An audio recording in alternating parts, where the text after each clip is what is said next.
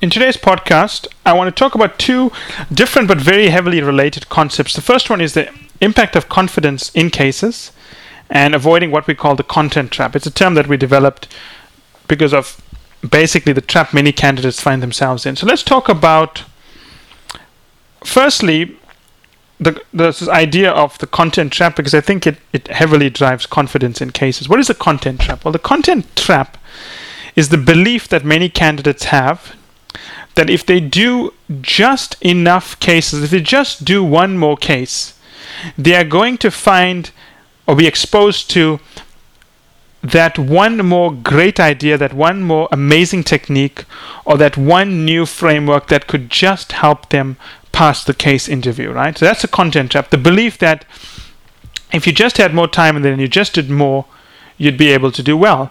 Now, I I can say this with great um, authority that many of you who's lis- who are listening to this podcast have probably done 50, 60, sometimes 70 cases, and you've still failed. Right? There are people that we've spoken to have done well over 100 cases and still fail. Some of them don't even make it past the first round, right? Why? Well, the question is very simple. The content trap relates to this. If you need to do, let's assume you're doing six profitability cases, right? Six profitability cases. And you've done them six, you've done six of them, but you're still not sure, right? What makes you think that seven is the magic number that would make that would help you understand it? What makes you think eight, nine, ten is the magic number? And this just, then that is just the problem. The content trap always exists for candidates who are very weak at understanding underlying concepts. And because they're weak at under, understanding underlying concepts, they believe the only way to improve is to do so many cases that basically the idea gets forced into their head. And it never works that way, right? Obviously, if you do one profitability case and you understand the underlying concept, there's no reason to do another one. If you understand the underlying concept, you just need to practice. But practice is different from learning right? If you don't understand the underlying concept from the first profitability case, that means you haven't learned how to do profitability cases. That means hopefully you will learn it in your second one, but if you're not trying to learn it in your second one, then you're not going to learn it. Third one, you're not going to learn it. So the trick here is that the content trap is for candidates who have poor study habits.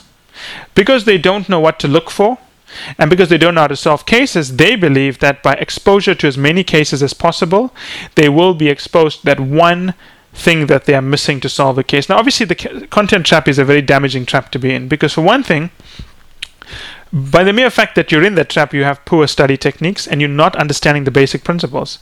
You know, you need to do about, I would say, 12, 15 hours of case preparation to pass an interview.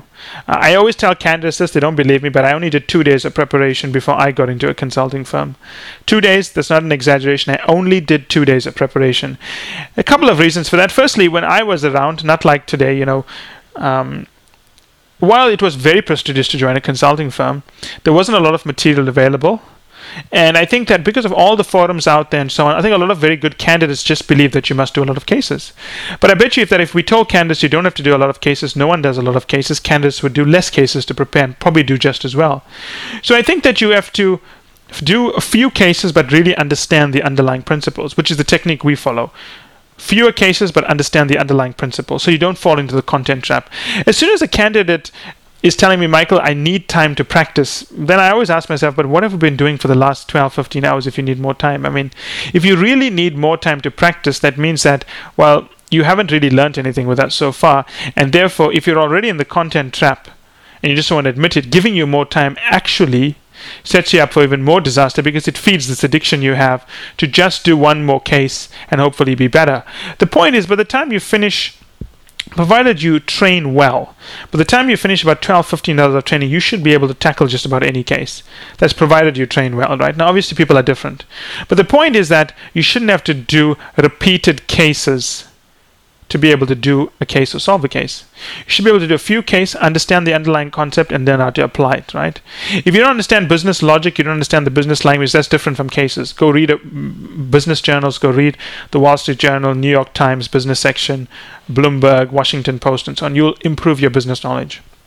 But the point is, the content trap is a dangerous trap to fall. And I see it with so many candidates. You know, we've had candidates last year in the internship with us, and I remember how badly they did. Why? They would do sessions with us, and I'd tell them, look, you, you sound fatigued. I really encourage you to take some time off today and just rest. It will be good for you. And they'll, they'll agree with us. And then the next morning they sound tired again and ask them what they did. They say, well, you know, there was a session held at school, so I decided to go ahead and I did three cases today. It's a content trap. All they feel is that the more cases I do, the better I'm going to be. That's really a stupid way to think about things. The more cases you do in the wrong techniques, the wrong ideas, the wrong guidance, the worse you'll become. Right? The more cases you do, generally speaking, is going to be bad for you unless the quality or the difficulty of the cases improves. Obviously, that makes sense. Everyone's like that, right? If you do something repeatedly and you constantly solve it, you eventually start feeling that you can solve anything and the cases become boring. The only way for doing more cases is going to be better for you is if they're constantly made harder and harder so you don't feel that you are not learning anything. But again, you must not fall into the trap that feel where you feel you have to do hundreds and hundreds of cases or 60 or 70 you know candidates it's interesting when a candidate writes to me they always tell me i did 60 or 70 hours of cases or i did 60 or 70 cases and i'm supposed to be impressed. It tells me nothing about their capability. In fact most candidates when we do cases with them they're pretty bad. I would say only about 5% are really good uh, and we can work off with that. Most of them even once you get into the program are pretty bad with cases.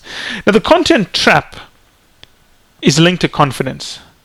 People who fall into the content trap, almost 100% of them lack confidence in a case because if your if your confidence is built on knowing the right answer, you're obviously going to feel show a lack of confidence because what if you get a case where you don't know the right answer, but you have to solve the answer from first principles, you're going to lack confidence, right? So, what, to, to avoid confidence problems in a case, don't fall into a content trap. What do I mean by that? What I mean is that be confident practicing to solve cases not because you've seen it before, but because you know how to solve a case from first principles using brainstorming, decision trees, hypotheses, and so on, right? If you can learn that skill, then no matter what you face, you're prepped for it, you're groomed for it, right? And then let's use a simple ratio here, right, to explain this as well. Let's assume you are not confident and you do the case bad. You got two things wrong. Let's assume you are confident and you got the case wrong. You got one thing wrong. Let me ask you, would you rather be wrong on two things or one thing? Obviously, you'd rather be wrong on one thing, right? And in fact, we've had we have seen it with candidates whereby they'll do well, they will fail the, the case, but because of their personality, their charisma, their charm, their confidence, they're invited back either four months from now, 12 months from now, six months from now. But the point is, confidence should not be tied to content. And uh, I'm, I will not answer any questions related to this because there's no other way to explain it. If you can't see it, you're never going to see it. So I'm not going to answer any single question related to this because uh, every candidate tries to just justify this and say, "But Michael, it's so hard to gain confidence." Right? That is different. That's a totally different issue from saying that you don't need confidence. Everyone should have confidence. That's the point I put forward. Everyone needs to be confident in what they do. If you can't bring confidence to the game, don't apply for consulting case interviews. And don't try to justify it. Don't say it's difficult and so on. The point is, you need this skill. If you don't have the skill and you're not willing to bring it to the table, you cannot justify it away. I'm never going to say yes, you are right. In your case, don't have confidence. I'm never going to. I'm never going to say that. So I know that candidates always like to respond and talk about their unique situation, why they don't have confidence. I'm not going to entertain those things.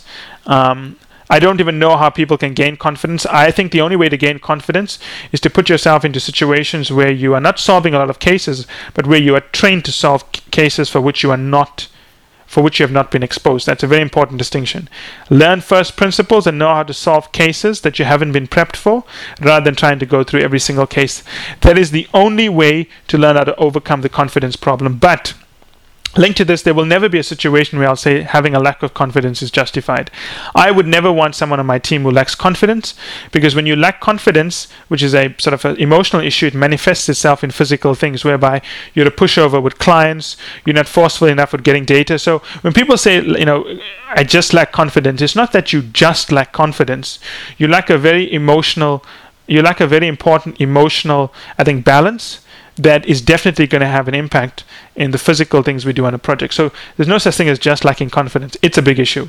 And there's never going to be a reason why I would justify hiring a candidate who lacked confidence. It's never going to happen. And candidates who are listening to this podcast should not try to justify it. If you lack confidence, you have to deal with it. You have to put yourself in situations where you are trained to handle cases that you're not sure how to handle, and you just have to become, you know, much more stronger at it. I'll be willing to answer questions related to other things about this podcast. So please feel free to write in.